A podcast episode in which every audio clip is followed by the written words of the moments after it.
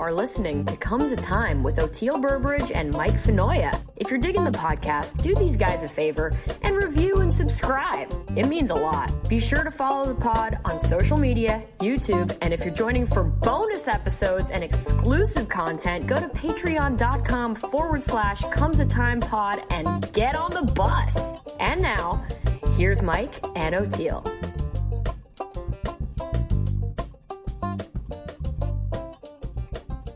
Welcome back to Comes a Time, y'all. Oteil here. Man, today's podcast. Mm-mm-mm. I am so excited to, I was able to get this guy on. His name is Jeffrey Kripal. Um, all my favorite things come together in this. Uh, music, UFOs, theology, uh, paranormal experiences, uh, the whole nine. Jeffrey J. Kripal holds the Newton Rayzor Chair in Philosophy and Religious Thought at Rice University, where he chaired the Department of Religion for eight years and helped create the GEM GEM program, a doctoral concentration in the study of Gnosticism, esotericism, and mysticism that is the largest program of its kind in the world. He's pre- presently serving as the Associate Dean of the Faculty and Graduate Studies in the School of Humanities. He's also the Associate Director and Center for Theory and Research at the Esalen Institute in Big Sur, California. He has written a bunch of books. The one we're going to be kind of talking about is this one, The Flip Epiphanies of Mind and the Future of Knowledge. Um, a lot of what this book is concerned with is scientists who were formerly not believers in anything metaphysical whatsoever that had a crazy experience that flipped them. Um, we hear of this in religions, like they say, oh, he had a road to Damascus experience, like Paul had or it would be called a religious experience. But these aren't like in the context of any religion, especially since most of these scientists were atheists, you know, but they're people that didn't really believe that had something just undeniable and life changing and uh, happened to them that changed their minds. Um, I found him from like UFO podcasts, but being a theology nut, um, the the scientists that are starting to step out of the shadows that study this stuff from a technical standpoint, you know, a lot of them are military or in three letter agencies or whatever, but they are now coming to people in the humanities. They're they're uh, and actually since the seventies they've been going to psychics like the remote viewing program out of Stanford Research Institute. We talk about Ingo Swann, who was maybe the best remote viewer out of all of them, and I think helped uh, create the program, the structure of the program. And um, so it's not totally new, but now there a lot of them are coming out like they're they have to be written about under pseudonyms. People like Professor Garry Nolan out of Stanford, you know.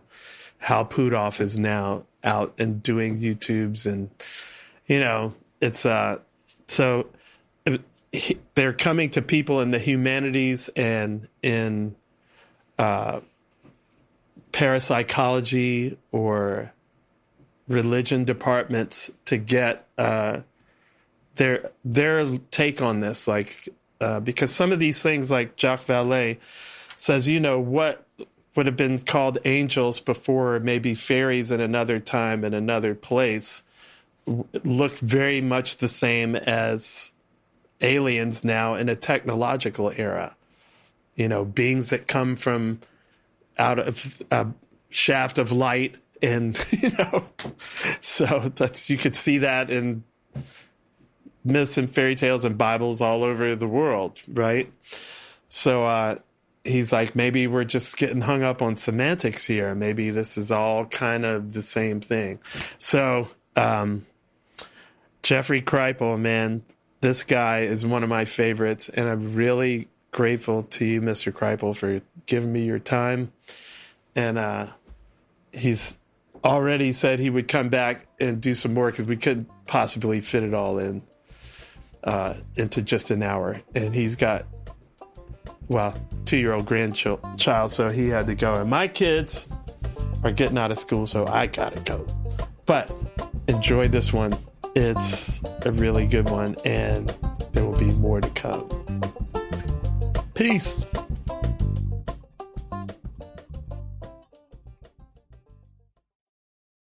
Pantheon podcast listeners. Christian Swain here to tell you more about my experience with Raycon earbuds. Our family now has three pairs of Raycon earbuds around the house, and my wife just grabbed a pair of the Headphone Pros to replace some headphones from a company that was double the price. And yes, she loves them. Now, if you haven't pulled the trigger on a pair of Raycons, or even if you have, but you're in the market for another pair because they're just that good, well, now is the time to check them out because they just launched their upgraded model of the best selling everyday earbuds. With Raycon's upgraded everyday earbuds, now you also get active noise cancellation, ergonomic design, and multi point connectivity that lets you pair with two devices at once. New quick charge function, three customizable sound styles, plus awareness mode. Available in a variety of vibrant new colors to complement any and all skin tones. I even have a pair of earbuds in a cool green color. I have tried just about every earbud known to humankind, and these Raycons are fantastic. Seriously, if you've been wanting to check out Raycons, there truly is no better time. You're going to ask yourself why you didn't check them out sooner, and Raycon offers a 30 day happiness guarantee. So, what are you waiting for? Go to buyraycon.com slash Pantheon today to get 20% off your Raycon order, plus free shipping. That's right, you'll get 20% off and free shipping at buyraycon.com slash Pantheon. Buyraycon.com slash Pantheon. Hey folks, Steffan Chirazi and Renee Richardson here from the Metallica Report. And we are proud members of the Pantheon podcast family, where the best of music and podcasts unite. We've got something pretty cool for you. We're giving away an exclusive Metallica merch package worth over $250. That's a whole lot of scary guys, skulls, M72, and other sought after Metallica swag. And we've made it easy for you to win. Follow and share the Metallica Report, and you're in the game. Go to pantheonpodcast.com slash Metallica, enter your email, and hit that button to be entered to win. And just like that, you're eligible for our monthly exclusive Metallica merch package. And guess what, rockers? You can enter every month. So just do it. And while we love our global brothers and sisters, the lawyers won't let us ship outside the U.S.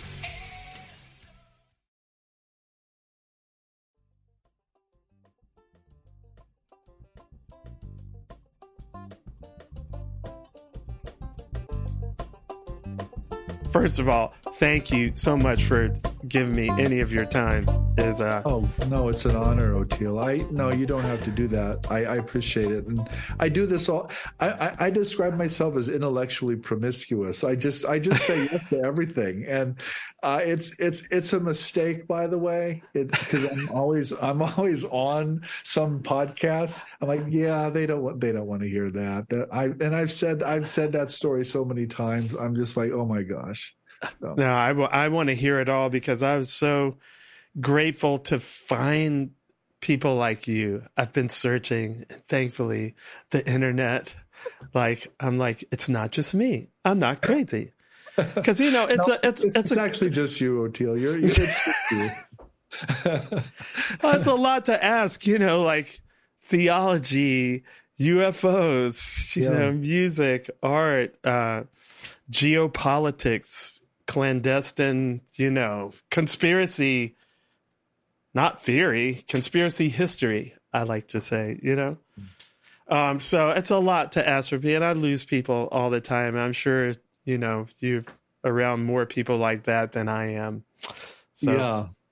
yeah, my my you know my experience. I've said this a lot, but when I talk about my ideas in the abstract, people look at me like, I have three heads or something. I'm just like, what? That is the dumbest thing anybody's ever said. But then when I when I embed the idea in a life story of my own, they're like, oh, that actually makes a lot of sense. And so I've learned I've learned to tell stories and I've learned to like talk a lot about my life because not not because I'm a narcissist, I hope not, but because it actually makes sense. Uh, yeah. it, it makes sense to people when they hear those stories. So context yeah. is everything, right? Yeah, it matters a lot. It, well, it it it it it illuminates stuff in a way that um, I think is really helpful.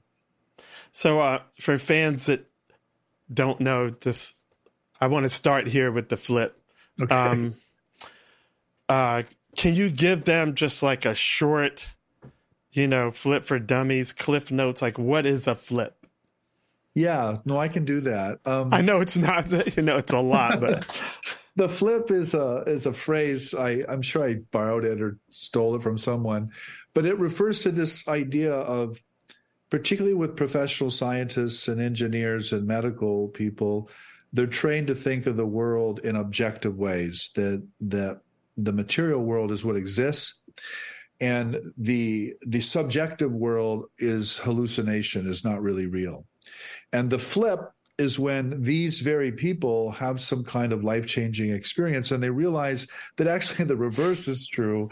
Um, the subjective world of mind and consciousness is primary, and the world of matter and objective reality is is secondary. It's not that it's not real; it's just that it's it's secondary. And what they realize also is that their science or their medicine or their engineering doesn't change a whit. It, yes, it, it yeah. just it works as well in this new uh, flipped worldview, and they realize that their earlier materialism was was a kind of um, it was a kind of, of ideology or, or, or brainwashing that the culture had put on them, and and that that they didn't need it, and it's it's actually not true. Um, yeah. But of course, we all think it's true because most of us haven't flipped, and and usually this is something really dramatic. I'm not talking about just a change of mind. I'm talking about a near death experience, yeah. a psychedelic uh, trip. Um, a, a, contact with a UFO or, or or or an entity of some kind. I mean, I'm talking about something really life altering that that happens to these people, often completely unbidden. Oteil, like oh yeah, they don't ask for this. Uh, yes, it's proactive. and it has its own well to speak philosophically it has its own agency it has its own intention and will and we, yeah. it's not ours it's not it's not the the the human beings and thank god mine have been for my betterment at least um and i think yeah mine's not seeking to do any harm you know. Uh, so I'm glad for that. you know? Yeah, but I, I, guess the thing to say is sometimes these flips, um, they're very difficult to deal with because they don't yeah. fit in to the religious worldviews or the cultural worldviews of the person in question, or the um, scientific um, worldviews, or well, or or frankly, the religious worldview. Sometimes they they they hit head on with with yeah. religious training or with just family assumptions, whatever those yeah. whatever those family traditions are. And so I don't want to I don't want to suggest these flips are always easy or or even in, they're never innocent. They they always come yeah. with a lot of, of implication. And they're often the most important thing that ever happened to this person. That's the other thing I'll say. We're not again, we're not talking about something that happens to you drinking coffee in the morning and you know, we're, we're talking about some something that happens in a car accident or yeah, a lot of uh, the the we're not talking about little synchronicities. We're talking about a phrase that keeps coming up: ontological shock. Yeah. So my main flip, I've had a bunch of them. I guess it's not really a flip because I grew up in such a already pre-flipped household. Maybe not my dad, but every uh, all the rest of us. And uh, so when that when my when I had an ex- extreme situation, that's when it happened. Mine was bidden. I did ask for it, but it came immediately. It was like, oh, what? But, you know, I was desperate. So I just engaged with it and I didn't question it. And it did completely change my life. And all the people who were when it happened can attest to that, you know. but it was a shock. It was an ontological shock. So I think uh, a lot of people. I, I wonder if there's some connection between that and this DMT being uh, endogenous. So what I've heard, and I don't know if this is pop culture, but I've heard it said that DMT is released in some kind of extreme situation, like when you're dying or in war, uh, something extreme where it gets released, and that's the strongest hallucinogen. So I had this theory that Colonel Bruce, one of my mentors, just had it more of it running around in his body Yeah. because he could just see things other people he could see a ghost behind you or something and no one else would see it you know i don't yeah. know Yeah. No, I, I just tell you a quick story here. You know, one of one of my colleagues is Whitley Strieber, who's the Yes. science fiction writer and wrote also wrote Communion, which is not fiction, which is based on his own set of experiences. And Whitley is um, he's like what you're describing. I mean, he's not a normal human being. He's you know he's what I call a mutant, and he just he just i think so yeah, he just sees things and things happen to him that don't happen to other people. And I I've learned over the years that he, you know, some people are just different. yeah And they're and I mean that in a, I mean that in an ontological way, and we should define that term. I mean, by ontological, we mean something uh, consist, con- dealing with reality. We mean metaphysical. We mean yeah something that's really real. And um, the DMT thing, you know, DM, the the psychedelic or psychoactive molecule. You know, we there was a there was a research group in England, and they called they called me or they emailed me. I, they, they must have emailed me. And they wanted me to come over to England to talk to them about DMT, but what they really wanted me to do was bring Whitley Strieber. and I I said, "Well, Whitley doesn't do psychedelics. Why why are you interested in Whitley? Come on." And they're like, "Oh, well, we think it's endogenous DMT release. We think the visitor or the alien abduction experience is endo- is is endogenous DMT being released into the system." And I, "Oh, that's like really interesting. That's an interesting idea actually." yeah Um which doesn't mean it's not real no, but what and there are different ways to read that. So they were reading it as DMT is not causing the experience, it's allowing it. It's Yes. essentially a catalyst that lets the the entities in, as it were, Yeah. or or it's what's released when you're dying so that your soul can leave the body and and access the other world. But you you can also read it reductively and say oh well this is a hallucination that's caused by mm-hmm. psychedelic compound you know? So it's it's it's sort of that it's sort of that ambiguity or that paradox that they were really sitting on. And i i actually really really was fascinating. and by the way i did bring whitley and we did go to england and we talked to them for three or four days and that that was really fascinating actually um, it's funny when imagine- you could imagine yeah i love Whitley's Whitley. response was funny. Whitley's response is, Jeff, there is no way I'm doing DMT. She says, My life is weird enough. weird. I do not I do not need a psychoactive molecule. I'm like, we get it, we get it. That's fine. That's fine. that was colonel bruce he never did drugs Yeah. people are like and when you say dmt as a catalyst to allow something to happen that's like the describing colonel bruce Yeah. like if you're with colonel bruce he you would see it he would be like look over there and i'd be like how did i miss that like if you weren't here i would have totally missed that a hundred times Yeah. but somehow he was a catalyst and i could like so i never did any hallucinogens when i was with bruce yeah. i was like oh my god no it, with being with him was a Yeah. trip it was a trip you know Well, there was something going on in him that was different again, and I, I, I know exactly what you're talking about. I mean, that's how I feel around Whitley. I, I, my one of my descriptions of him is he's a shaman in a culture without sha- without any shamanism. that's uh, bruce and so it's like we don't know how to understand you. You know what? We're just going to call you crazy because that's that's the only category we have. And I'm like, well, that doesn't work. That's a dumb. Uh. That's a dumb way to handle it. But that that's actually how people most a lot of people handle these things is they just say, oh, he's crazy. Well, he's not. It He's could, not. but you know what? That kind of thing conversely could keep him alive. Oh, he's crazy because you know what he could do could get you killed. yeah. Seriously, you don't want that kind of script. He knew it. Oh, I'm just a fool. I'm crazy. I had to glue pipe cleaners that's to my face. that's the know, mutant again, right? I mean, that's that's the whole mutant mythology, and one hundred percent. it just so that's why I use that word. I mean, it works. It just works. And all my heroes are the mutant. Like one of my favorite people, the sax player named Wayne Shorter. Uh, was an album that they had called uh, Mr. Gone.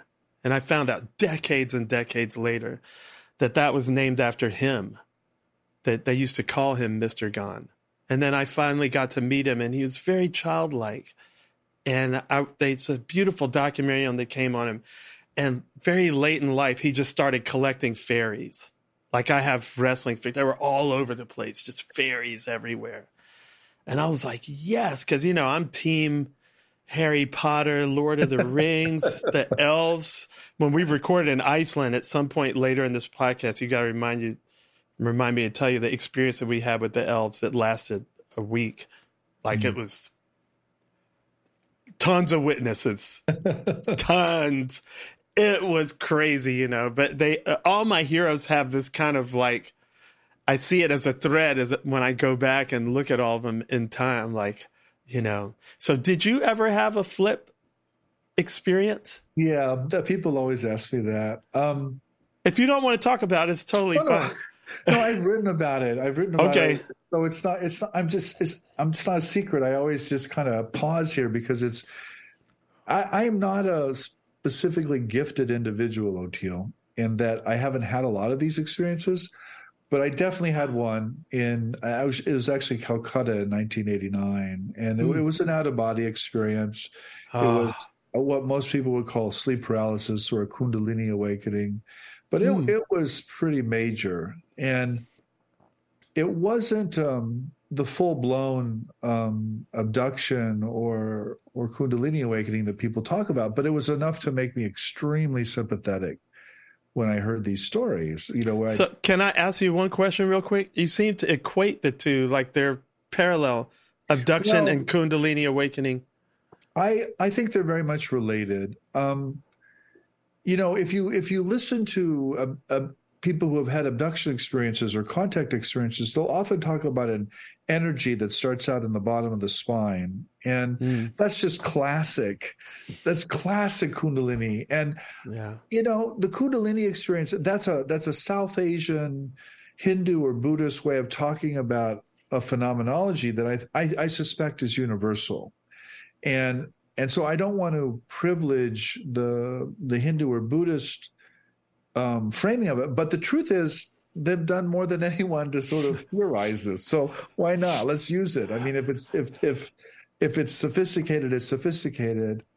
So I I do think these altered states of energy and mind are present in both of them, and I think the modern abduction experience is a kind of science fiction framing of an experience that's very Yeah. ancient and, and very, very old and very, very Yeah. human. And um, technological speak. Yeah, it's, Yeah. it's it's sci-fi. It's I got it's you. sci-fi is what it is, and Yeah. but in a really, I mean, because sci-fi gives us a way of talking about this. I Yeah. mean, so why why that's that's what our culture gives us. And so that's what people have and that's what they see and they experience. And and you know people will often say to me well it's just sci-fi. And i'm like well no because a lot of the sci-fi was inspired by these same states. So there's like this there's another flip there. And a lot of that sci fi came true, like Arthur C. Clarke yeah but there's also a Star lot of Trek. Some of the greatest sci-fi authors and artists had paranormal experiences Yeah. that they then turned into science fiction. So there's this flip that's going on. It's like there's a paranormal background to the science fiction, which then informs other people's paranormal experiences. So there's a kind of there's a kind of loop going on here that yeah. I think is really is really useful and really powerful. Um, but that's how, that that in in the South Asian case, they're not going to use that language. They're yeah. going to talk about Kundalini and the subtle body and the chakras and all kinds of stuff, and um, that's another cultural framing of it. I think. Yeah, I um was having this thought connected to that that uh, I've been saying there is no science without magic because that which is doing the measuring can't be measured. Yeah. And I had this thought about um, language, like when when you, uh, I'm not sure if it's Diana Walsh Pasulka in your book. One of you was talking about the sci- certain scientists getting their ideas from this other realm. Yeah, right. That's from, that, that's Diana, by the way. Yeah, and yeah. And I thought, well, isn't all of it from the other realm, like right down to language? Like all of it, all of it is art or representation in some way. So, and I don't know the answer to this question, but it seems to me logical that all of it is coming from the other side. Uh, you know, like they they do work together. It's not yeah. that um yeah. I mean you yeah, I don't. So I'm not a scientist, Oteil, and so I. I don't, I, I don't, I don't speak for the sciences, and I don't try to represent them. But I, what what I have argued for decades now is that major ideas come from altered states. People yeah. don't people don't think their way to major ideas. That that's just nutty. I know that's what we're supposed to believe, but it's just not true people get downloads and they get inspirations from places they're not aware of. And in the sciences, sometimes what happens is the scientists will get hunches or intuitions, but then they'll turn those into experiments and they'll they'll do the yeah. math. And they'll turn out that that the math is right or that the experiment works. But sometimes, of course, it doesn't. And um, yeah. so I think yes, some science is certainly certainly all comes from altered states, but of course most science doesn't. It comes from hard nosed um, math and, and and and and experimental experimental um, replication essentially, and and so I want to yeah that I don't want to. I want to acknowledge that um, it, the, the sciences are different. On the other hand, I've never met a scientist who's not a human being. That's what I'm saying. Like it's still yeah. someone's consciousness. Yeah, doing something's it. doing the science, right? exactly. And, and, and, what encourages me is when some of the scientists, like I don't know the guy's name, but I think he won a Nobel Prize from the polio vaccine. But someone said they got it in a dream, or yeah. the Indian mathematician who's everybody acknowledges. Yeah. Can you say his name for the people? Ramanujan is his name. Ramanujan. I mean, he, uh, yeah, that's a good case where he argued that a goddess wrote these equations on his tongue, actually. And I'm sure she did. But it turns out that the equations are, are correct. correct. That's and he didn't he didn't have the proof of them. He just he knew the result. He didn't have the the steps to the to the to the equation.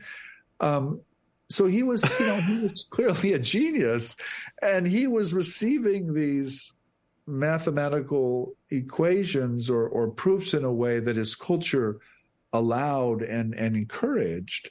Um, yes. And I think, you know, I did actually study math a lot, but in high many many moons ago in high school, and I what I remember though about the math was math is really weird, and the reason it's weird is we're just making the shit up.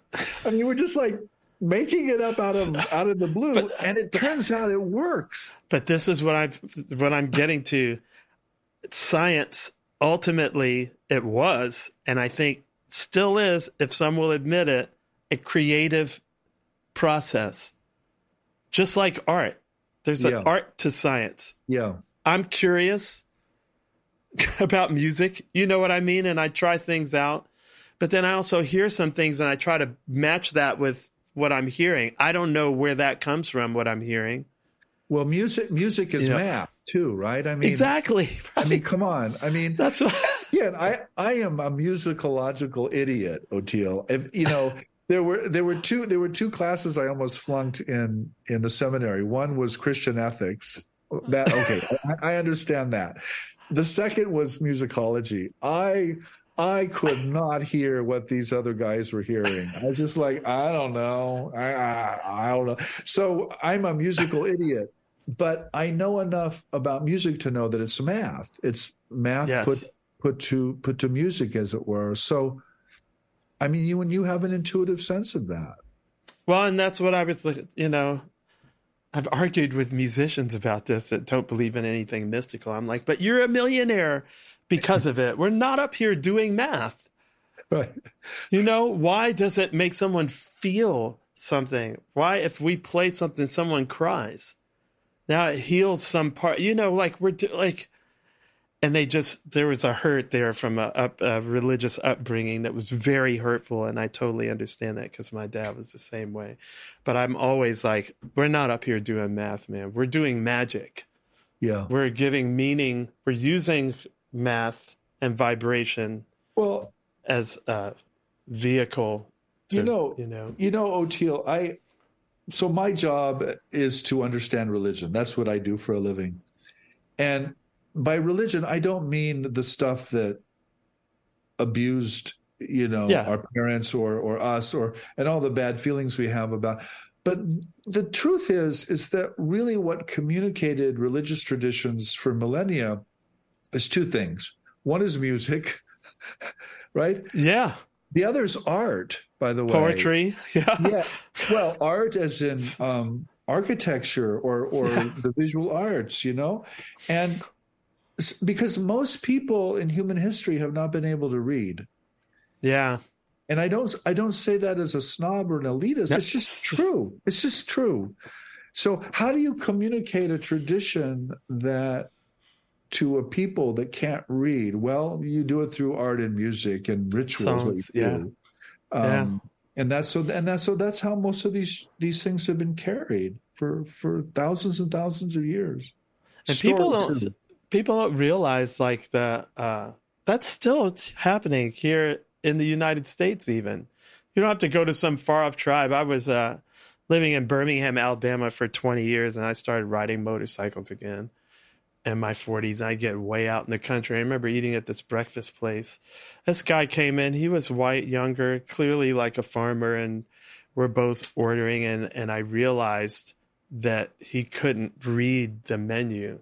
And the lady said, Can you point to the picture? Because they had pictures of each breakfast. And he pointed to that one. And I was just like, you know, not being judgmental. I was just like, the first time I was like, yeah, that still happens right here around you in your big city, like everywhere out in rural America I- might have some of that still, you know? and it's not just reading i mean the the other thing that that shocks shocked me actually shocks me still but is also true is you know i think most of us live in a universe in which the earth is just orbiting a star and there are billions of stars out there and the whole thing's expanding but there are a number of us still living in a medieval Yeah. cosmos in which the earth is at the center of the universe and everything's orbiting us.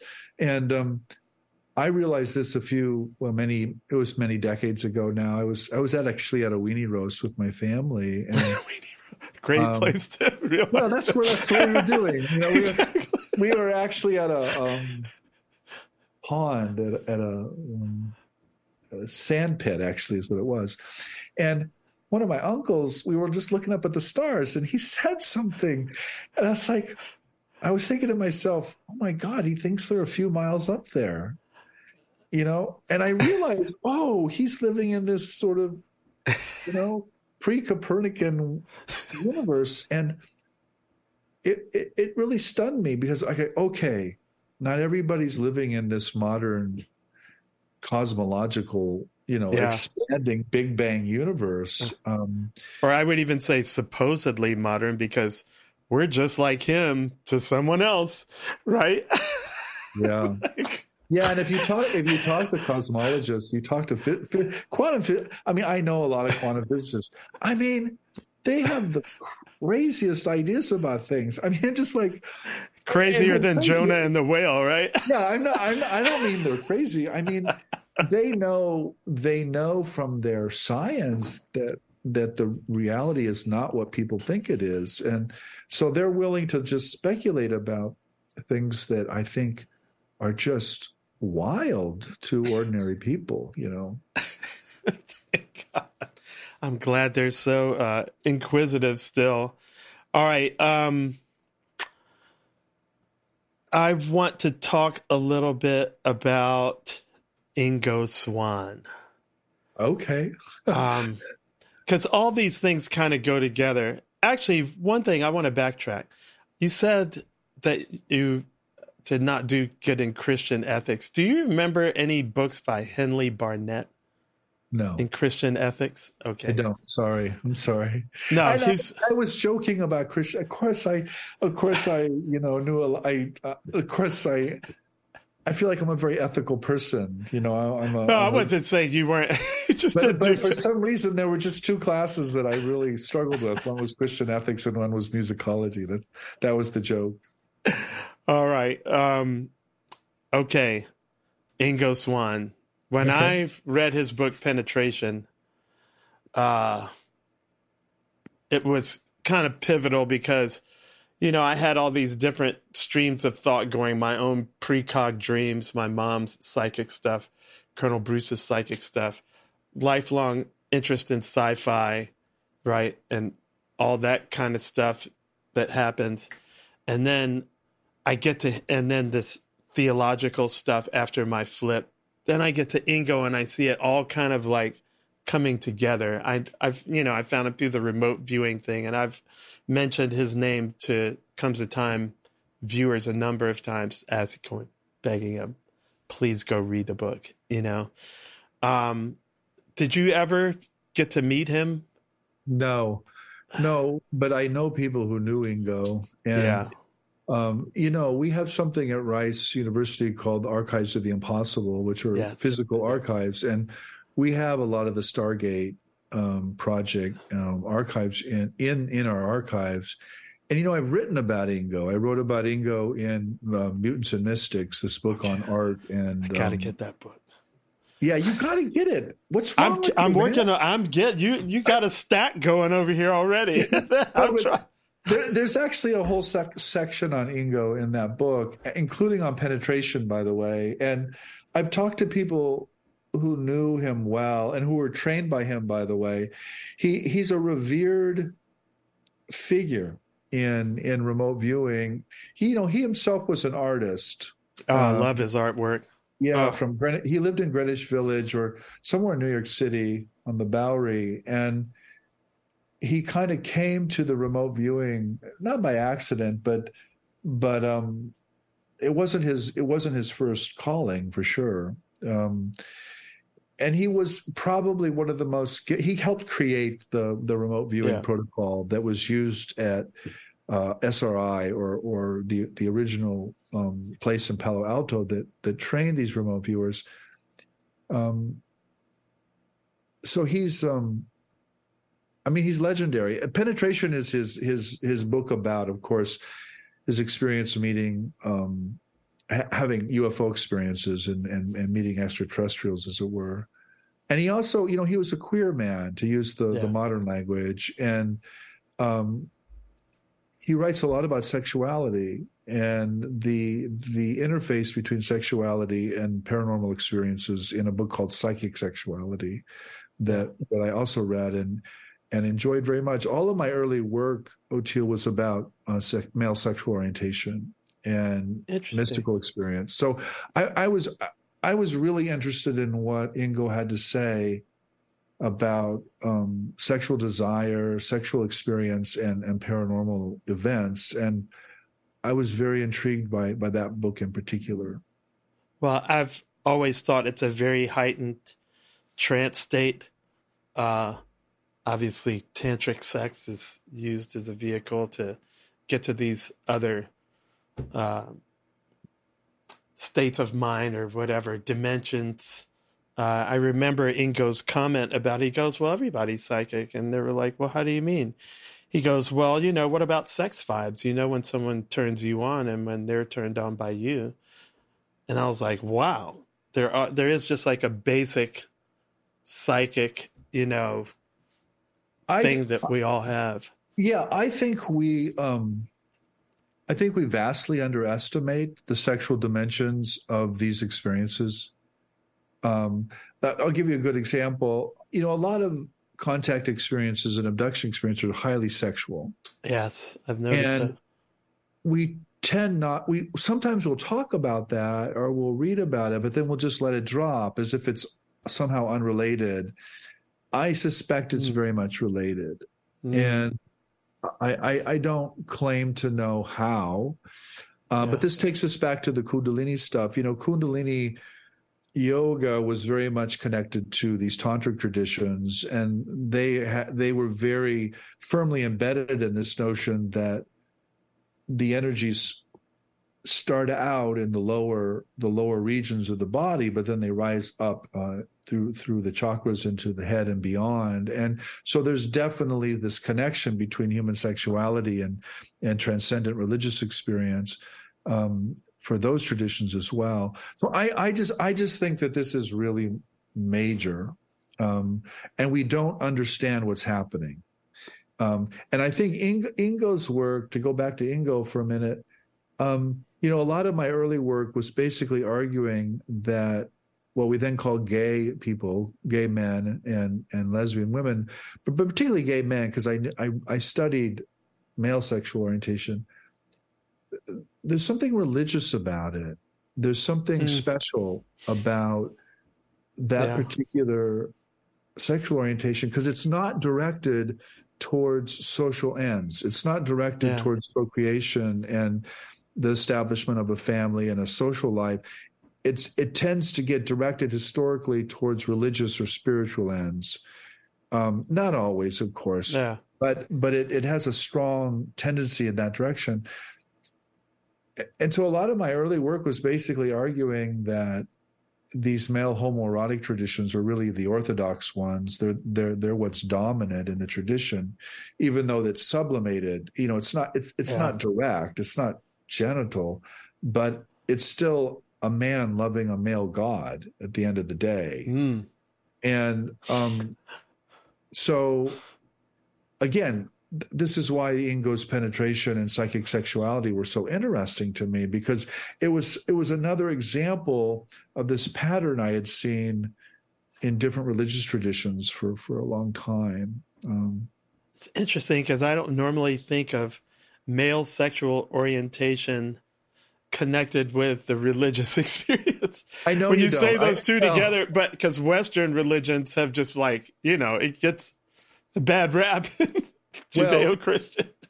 I know, I know, I know people don't normally make that connection, but it's obvious. It's it's obvious to me. It's obvious if you're if you study religion comparatively and historically that they're definitely connected. Um, how again, I think is is a, is a is a mystery. We don't really know. Can you Um, give an example of like an obvious connection between male sexual orientation and the mystical experience? Well, sure. So there there are two major there are two major metaphors uh, in comparative mystical literature for union with God. One is sexual orgasm, and the other is death. Um, so the French have it right. yeah, yeah. So the little death is is is is is significant, but but basically it's about absorption. It's about absorption into the other. It's about identity with the other, and so a same same sex desire also gets connected to celibacy. Um, And when I was in a Catholic seminary, for example, Catholic men who chose a celibate lifestyle were inevitably suppressed gay men as well. And they were turning their sexuality in a way that was socially and religiously acceptable. And not just acceptable, it was admired. yeah. Um, but they were doing that in a religious way, Oteil. And if you think about Catholic spirituality, it's all about loving this male deity who in Catholicism is basically this naked man on a cross. And you're even eating his body and drinking, blood. drinking I mean, his blood. on. You are consuming this guy. And so I mean I don't mean I don't need to go further than that. But I mean I am It's like, how much further can you go? well, it's it's it's just staring us in the face is what I'm trying to say. It's just so obvious. It's like, come on. And I don't. I know people don't normally go there, and I know that will be offensive to some ears. But but that was definitely my early early work. I mean, some truths are self evident.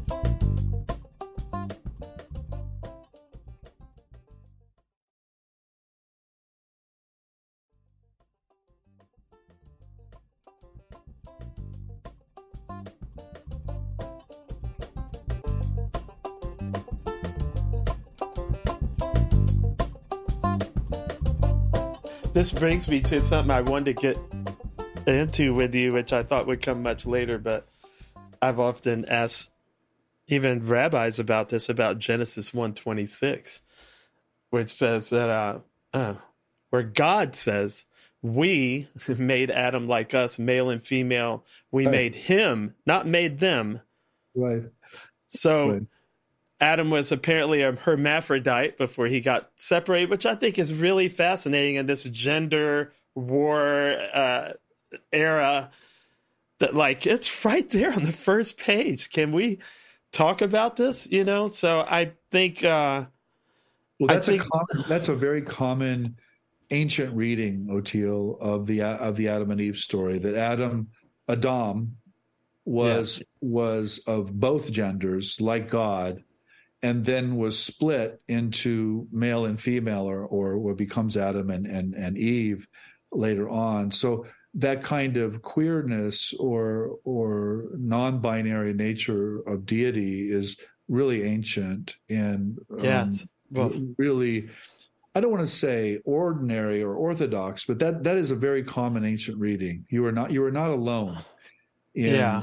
um, seeing that um Well, I think it says as much about God as it does about Adam, because it's like, oh, we made him like us, yeah male and female. So right you know, I pray to God the Mother and Father, you know, then the Trinity makes sense. Father, mother, son, or daughter, right? Father, mother, child. To me, that's holy. Me and Jess coming together to make Nigel is, if we keep it holy, you know, I- like, yeah i mean i'm to, to speak theologically for a minute i'm i'm pretty much of an idealist in the sense of i i think we're all god i think you know we're all particles or portions of god which makes god very kinky i mean it does it though? what yeah because because he's having or she or it or something is Or having them. sex with itself over and over and over again in in multiple forms and I, I'm fine with that, Oteil. I, I mean, But I think that, I think that's what, but that's what we do. No, of course, because we're. I mean, both- it's me and Jess. God. Yeah. See, I, this brings up some other theology things that I wanted to get to with you because you said at one point in the book that the, uh, or one of your talks that uh, religion has a tr- has trouble with psychedelics because it's um something about I wrote it down. It's basically something to do with the separation between us and God, or God is separate from us. Yeah, And when I formed a theology of my own, because I wasn't raised religious, but just trying to understand this thing, it seems to me that in that particular story, when it says God breathed their breath into us to give us life, so that life in us is the breath of God. So we are not separate from God. Like Nigel, my son, is partially me. Like my DNA half of it's me. So he's he is separate from me, but he's also clearly a part of me. And God in creating thing everything, I'm like, can anything be separate from God? The way I that's just my logical reading of it. If you can so- use logic for th- that. I mean, my comments on psychedelics, Oteil, had nothing to do with your theology.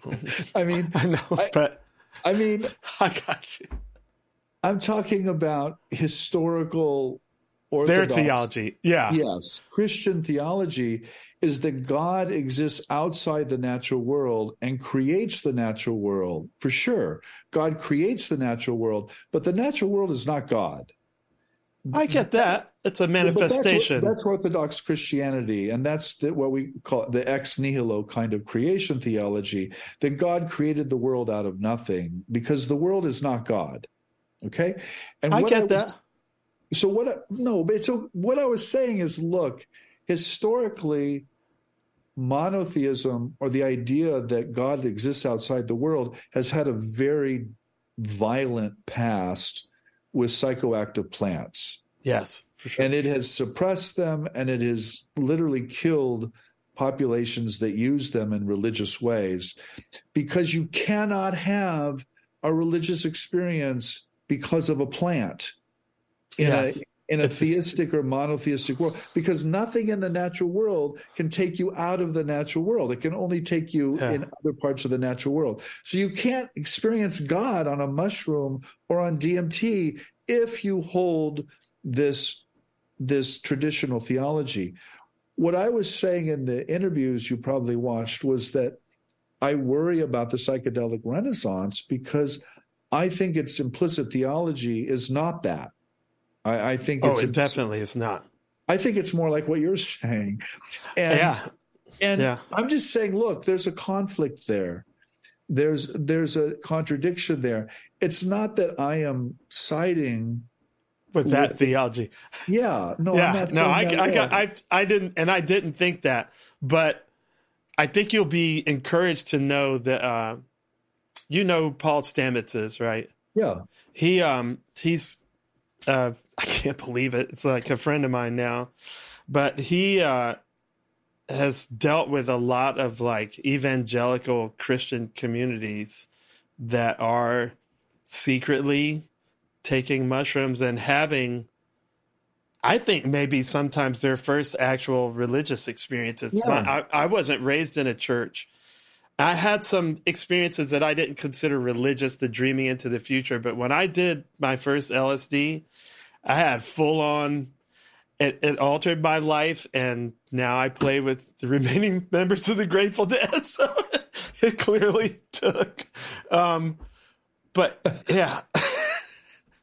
No, I, I- and I have no. I think that's true. I think I think I think psychedelics do give people access to the divine. I have no problem with that. All I'm Yeah. saying is that that is not traditional Orthodox.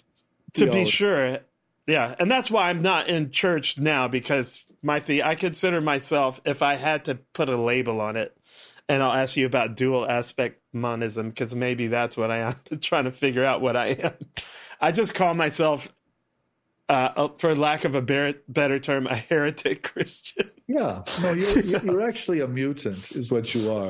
Now, Um, but that's like what I'm more getting comfortable with now because now I'm kind of getting more Jacques Vallée about it. Like, this is, we're killing each over other semantics, right? Okay, one locale in time, it's elves. Another one, it's angels. Another one, it's UFOs. Uh, I mean, aliens. Another one, it's, and I'm like, I don't care. Like, all I know is some people are very, are more anomalous than others. I think we all have anomalous property, you know, we're all like X-Men in some way. Like that's my thing to find out what's my kid's Right, superpower and fan the flames on that, right? You know, like so right. I listen. I, I, I'm with you. I'm just tell, uh, my my message is just look, beware of these religions because Oh, I, they're yeah. really nasty to some of this stuff historically. And am, the, the yeah. U- you know to go to go to Jacques for a minute. I mean, you know, the UFO stuff. Um, I mean, a lot of these communities see UFOs as demons, and yeah. it's not. But you know when they're abducting people and raping them and you know, yeah, it's not. It's not an unreasonable conclusion. cattle cattle mutilations don't look Yeah. that fun for the cattle. I mean, I think it's a both and. Like I think everything has polarity. So Yeah. if there's good aliens, there have to be bad ones. It's like that's why I can never be tribal Yeah. because I can never trust a whole group as a group. There Yeah. have to be bad and good of everything. So there's if there are aliens, there almost have to be bad and good. It's like people get bummed. Well, why would they crash? I'm like, if you're in the physical plane, there's entropy. Like stuff fucks. You know, it goes bad. You know, I don't know. Like I don't. Yeah, I'm just saying. I, I'm just. I'm just trying to be cautious with people about religious traditions. That's all. no, I. abs- I'm not casting aspersions or making judgments about people's theologies or their their religious experiences. I'm just saying. Wow, historically, it hasn't. It's been a. It's been a horror show, by the way. Historically, yes. so let's let's acknowledge that and let's Yeah. not let's not um, deny that because we need we need to be really honest with each other now and we need to be really um, I think we need to just be honest with each other and and tell each other what what we're actually experiencing and and like the demon Yeah. thing let me just say something about that Oteil because I think this will throw that into question too I I personally am extremely suspicious of any demon talk yeah. and and let, let's take let's take the cattle mutilation thing which by the way i think happens I, Yeah. I don't think we can explain it in the ways that it's explained away but Oteil, we we slaughter millions of cows every day or to- just animal testing, just not even to eat them, i mean just to test our makeup. we we are demons clearly to these cows. But to ourselves are we demons? No we we think eating hamburgers and having eating steak is a good thing. And i, eat hamburgers and steak by the way. I i'm I one of the too. demons to th- these creatures.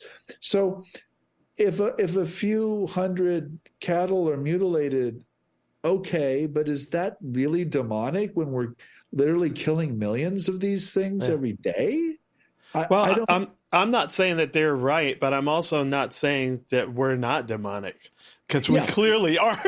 well, i'm just saying all i'm trying to all i'm trying to push is that this interspecies relationship thing is Yes. really complicated yes. and species first of all we they eat one another okay you know we do it's it's not it's not this pretty picture that people want to imagine and so but so the but the language of demons to me is a it, it really stops the conversation Yes. about a lot of this thing and i'm just I, it worries me Yeah. a lot actually um, Well, they're, they're going to die soon.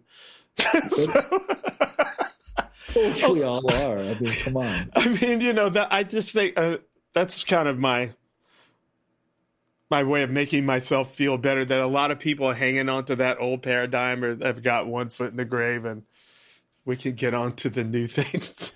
Yeah, well, you know the old saying, "Science advances one funeral at a time." I mean, that's. I that's said that. I said that when Avi Loeb came on the podcast. He goes, "Oh well, I hope no one has to die." I was like, I was joking, but okay, never mind. Well, the generations. Sometimes it does. Sometimes it does take that actually, Yes, it absolutely does. but sometimes actually, future generations know less or do worse things than former. I mean, it's it's not automatic progress, unfortunately. Um, No, because that's how we have dark ages. I mean, we can't build a pyramid now. So to me, technically, we're still in the dark ages because we don't know how they did it. yeah. So, but I, I hear you. It is a, it's, it does stop the conversation. And it's probably one of the things that it's holding up disclosure, although I don't need disclosure for the fans that are not as deep in the UFO rabbit hole as we are.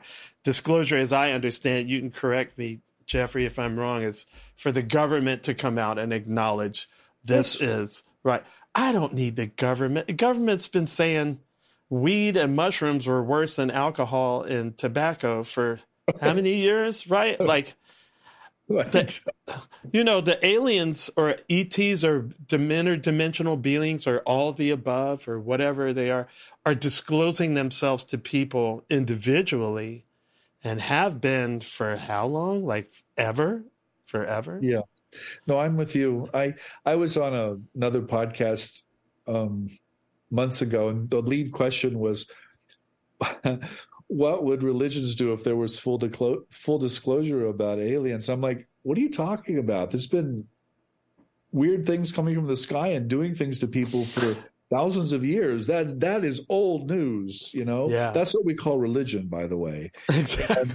Um, I'm not sure that went anywhere, but I, I think that argument is totally sound. But generally, what people mean by disclosure is government. Um, I'll, tell you what does matter, Oteil, about the government coming clean on this is money. Oh, Um, yeah. you know, I, I live and breathe in a in a university or an academic world, and I'll tell you that money is available for just studying certain things, and it's not available to study other things. And that then creates an order of knowledge that privileges some things and and deprivileges other things. And so I I think the flow of money is actually very significant because it's Yeah. also a flow of investment and meaning and worldview and all kinds of things. And so I think this this notion of disclosure, we can critique it and, and criticize it, and I do, but it also there there there's something about it that I think is is significant. Um, Well, I I understand why they can't do it because, you know, I think, and this is just my feeling, like you said, um, religions are used to beings coming from elsewhere. The government can't handle people knowing it. I think because then they know how much the government's been lying. And you're talking about crimes, people being murdered, like I'm sure a lot of the people have died since whenever that was going on. But you know, how do you trust your government when we're talking billions and billions of dollars, like, like Yeah. the money? You want to know why the military budget is so like how they could lose a billion dollars or something like you know that's how it goes Yeah. down that black I- I- project I- rabbit hole. I think the language of disclosure too presumes that somebody actually knows something, and I'm not convinced they anybody knows what's going on. I mean, I think it's very likely that there's a there there. I think they could show us the ship though. They may not be able to explain it. You know what I mean? Like just What if, fucking what show it to us, man. Come on. What if the what if the the thing to disclose is we have no idea what's going on? You know, I That's fine. I, it, like- I'm like you. I believe that to be true. Mm-hmm. I do, but I still think they got a ship somewhere. Well, okay, that's another that's another conversation up here. I'm not so sure about that either, but that but I could be wrong. I mean, what no, well, actually, I would love to hear why, because I think it, it would really, you know, when you hear about so much back engineering and and you know, we don't know who's right, but it certainly seemed to be an awful lot of scientists, you know. Hal Puthoff's been working on something all these years, you know, Yeah. right? no, how, no, how has actually. No, Jacques Vallée. I mean, we're talking like fifty years. I'll, I'll tell you. I'll tell you why I'm I'm skeptical or suspicious, but which doesn't mean I'm right. Okay, I got you. Yeah. I, I listen. I could be very, very wrong. I mean, they could pull the ship out tomorrow, and I'm gonna like, oops, I was, I was that one, that one, check that one off. I'm, I'm wrong there. Um, so I don't have any, I don't have any feeling about needing to be right here. Okay, yeah. but but here's why. I'll tell you why. First of all, there's a lot of things about the UFO phenomena that make absolutely no sense if they're extraterrestrial. Yeah. It just it just doesn't make any sense. And some of the some of the most seasoned and knowledgeable researchers, like Jacques Vallée himself, do not actually accept the extraterrestrial hypothesis. They think it's wildly improbable. Okay. I agree So- with that, actually. Okay. So the whole notion of a ship, though, pulling a ship out presumes that this ship is is coming from somewhere else. But does it? Some, But well, does if It's coming from somewhere else. Okay, we're, we're gonna. I'm not even talking about when, because with USOs, I I mean, we know more about Mars than underwater. We have more of it mapped. Yeah. So I was I was kind of tickled by this theory of that they've been here longer than us and that they may have been under the water the whole time and I was like, so you're telling me some like amalgamation of Wakanda and Aquaman is literally true? Like, what are we? Okay, wow. yeah. Well, okay. So that's one reason, OT. I'm going back to my doubts here. You're you're you're pulling us in another direction. You got us with Aquaman now, for God's sake. So but they have the ships do travel underwater. So if they, oh. let's say, hypothetically, like some people say, create a gravity well around them, and that doesn't Yeah. matter from space to atmosphere to underwater, they could still do these amazing. Sp- Fine. So if they could have been here the whole time, and they're ships, and they have technology, I Listen, don't know. Listen, I, I, I, I'm still with Aquaman here. I'm, I'm you're, you're, you're, you're in the movies here. Um, You wrote this. You wrote about mutants. Come on, man. I did. I did. It's, it's my fault. I'm not. I'm not. I'm trying to explain to you though why I'm skeptical, and you keep going to Aquaman. So I'm, sorry. I, I uh, I'm a bit puzzled here. Um, here's why, though.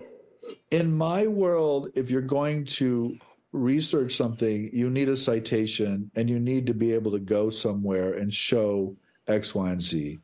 And we have none of that, Oteil. We have nothing. Yeah, yeah. And so, and also we know from a lot of sources that a lot of the UFO phenomena is disinformation. Yes, We- for sure. We know that. Okay. So For sure.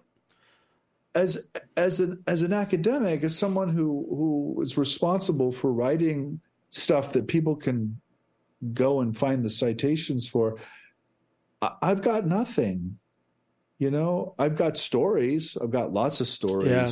but I don't actually have the ship, or I don't have the bodies. I, I. But we do have the pilots that say that they saw it, and people on ships that say they saw the craft going underwater. Correct. We have that.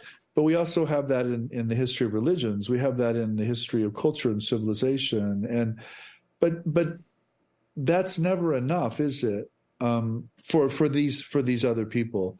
I'm just telling you why. Yeah, I'm for them.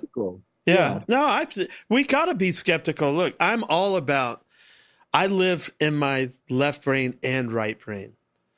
The left brain is to verify the things the way that it does and the right brain is to and they're supposed to work in in harmony be, with each other to be like, "Hey, is this you know, sometimes you just got to go, "Ah, it just doesn't feel right to me." You know what I mean? So I get I totally get that. I'm not discounting the the left brain. I'm very Virgo and analytical and like everything categorized and but you know, I also like everything's on the table for me. Aquaman, Good. Wakanda, you know, like I don't know. And, and when things exhibit certain qualities, I have to go, well, and I'm encouraged that you know, fighter pilots and the, all these really respected scientists would uh, treat it that way to be like, hey, all I know is I saw it. Like, Yeah. That's not supposed to be able to happen. Yeah, and that's that's what I meant earlier about the disclosure movement is it's actually very helpful that these sorts of people are talking about it because otherwise you know, th- this is why I wrote the flip by the way to to go back to the the flip. I teach at a very STEM oriented school. You know, most most of the kids are going to grow up and be scientists, um, engineers, or or um, mathematicians of some sort.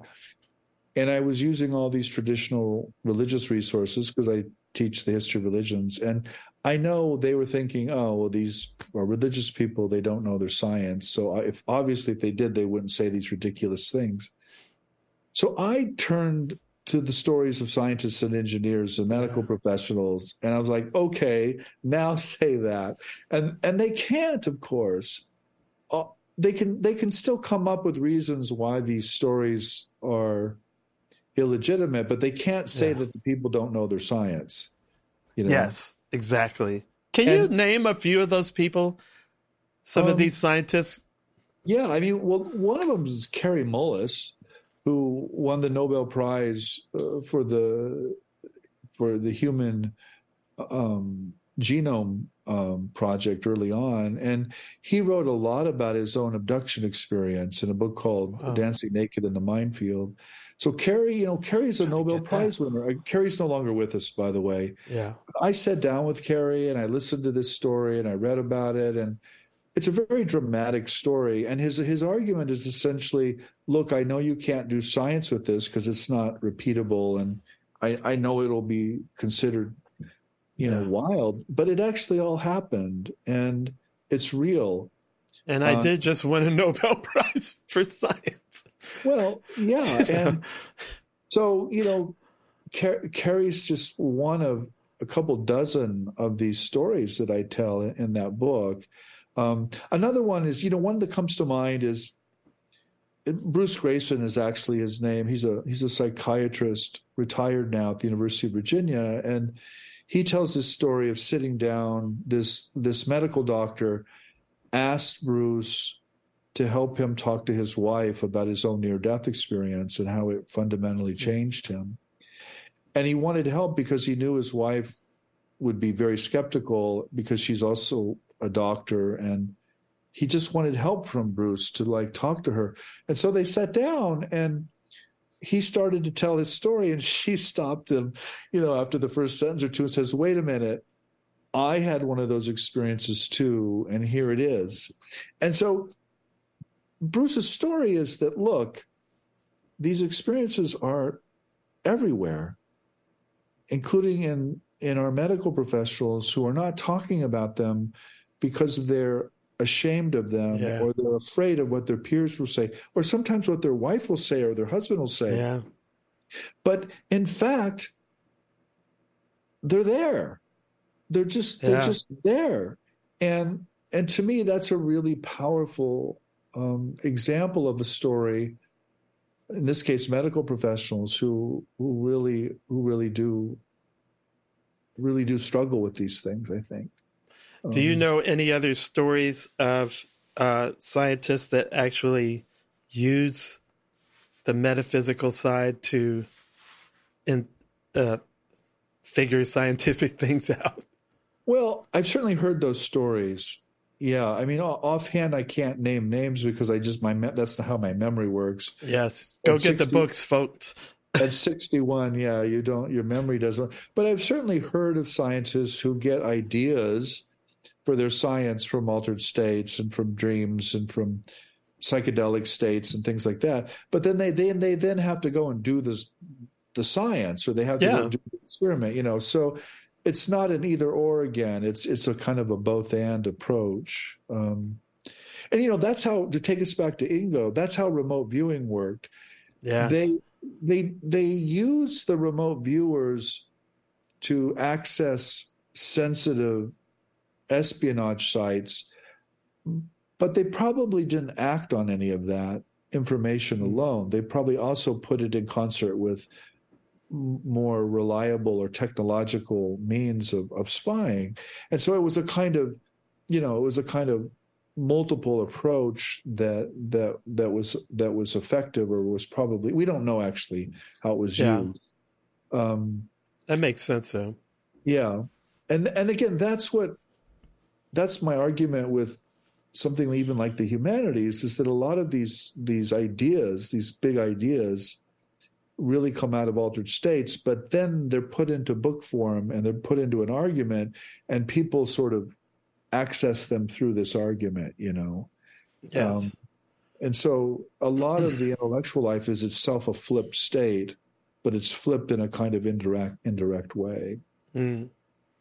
I uh, I had Stephan A. Schwartz on the podcast, and he was one of the people that uh, helped me realize, uh, and from watching him on other podcasts like on Jeffrey Mishlove and stuff, that there is a lot of science that has been done, like the University of Virginia did all these, uh, I guess, documented all these kids that uh, had could say where they were in a past life, where they lived, how they died, blah blah. But I think it was like seventeen hundred, or it was a bunch, and they were able to like go find out. Yeah, this guy did live here, and this guy did die that way, and you know, um, he did a lot of experiments himself. You know, remote viewing to find archaeological.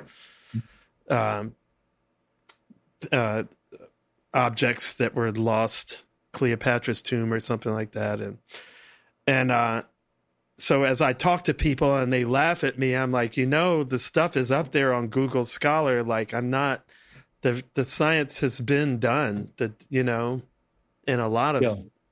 different areas. Yeah. You know, Yeah, the the the children who remember previous lives, what are called court cases of the reincarnation type, those were at the hmm. University of Virginia with a psychiatrist named Ian Stevenson, and then a successor named Jim Tucker, who was who is a child psychiatrist and studies the same kind of thing. And most people who've looked at that material come away impressed um, that it it isn't easy to explain away. It doesn't necessarily prove reincarnation, but Yeah. it, it sure suggests something like that. well, they were Um, able to get that info somehow, Yeah. even if it wasn't them. Yeah, They tapped Yeah. into yeah. But my point is, is that pe- people who have looked at that, I mean, really thoughtful, careful people, are generally really impressed with the with the cases. There were sixteen hundred cases or twenty six hundred cases. I, I can't remember the number that Stephen Ian Stevenson put together, and then Jim has done a number of, of others. So it's it is all there. It's all it's all in the record. Yeah, I think uh, some of this stuff is hard to argue with. Okay, um, and I pre if you have to go, uh, I yeah, it's soon because there's a two year old by the way downstairs. with you. I I'm, I'm a grandpa now, and I, I'm I'm on Oh. duty. I love it. Well, look, I thank you so much for your time. There's no way I could have fit everything in that I wanted to get in anyway, but I really appreciate it, and uh, it's uh, it's great to meet you. And thank you for your books. You say you you don't have any superpowers, but these books, I will have to argue with you vociferously. Sorry. Yeah, well, if I have a superpower, it's writing for sure, and I I love to write, and I actually have a whole theory. We may let's do this again, but I have a whole theory about the paranormal and writing that I think you'd find really useful. Um, I, I think they're very much related. Um, Well, t- uh, let me tell you this quick story. It's super quick since you mentioned the paranormal in writing. I have these friends that don't, they just don't believe in stuff mystical. And I think the mystics sent them to me. And this one friend of mine that I have lunch with often, I was like, you know, I just ask people, nothing weird ever happened. You're like, come on, that's a long life, something. And he goes, nah. He goes, well, there is this one thing. I was like, all right.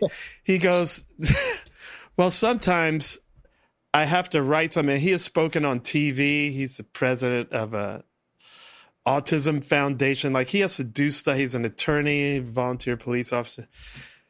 He sometimes he he had to write things where he would have to talk on CNN. Right? He uh-huh. was like, I'll have to write something. I wake up the next morning and I wrote the whole thing in my sleep, and I have to make minor changes. yeah, Like it's coherent yeah, top almost ready to go on TV. Yeah. And I was like, and you don't think that's weird? He was like, oh, that's just, I'm like, oh man, come on, bro. Dude, what's it going to take? like, so I don't know. Yeah, But no, then- I've, I- I've actually worked. I worked with a major channeler for a while. Paul Selig is his name, and that's how he writes. By the way, he just gets these downloads, and you know he'll start the next day at exactly where. Well, the guides, as he calls them, will start the next day exactly where they left off, and they'll just they'll write a whole book in a couple weeks like this. I heard Star Treks were kind of, I mean, I feel like a lot of that, all this stuff, I feel like we're, what is that term I heard? Pre-membering? I was like, wow. Well, thank you so much, man. Uh, you've been, uh, it's been a great relief to find you and your books. Yeah, no, it's fun too. Just talking to you, I laugh a lot just listening to listening to you. And um, but let, Oteil, let's do it again. Seriously, I I I just I'm leaving because again, there's a two year no, old downstairs. it's fine. But, I got to go pick up my my kids. Get out at three, so yeah, definitely they're my they're my biggest flip now. Watching them, it's like who needs acid? This is great. right. You have a great day, man. Thank you so right. much. All right, take care. Pantheon Media presents Comes a Time featuring Mike Finoia and Oteil Burbridge. Executive produced by Christian Swain and Peter Ferrioli. Produced and edited by Eric Limarenko and Stu Silverman. We hope you enjoyed this episode of Comes a Time with Mike Finoia and Oteil Burbridge. Be sure to follow the pod on social media, YouTube, and if you're jonesing for bonus episodes and exclusive content, go to patreon.com forward slash comes a time pod and get on the bus.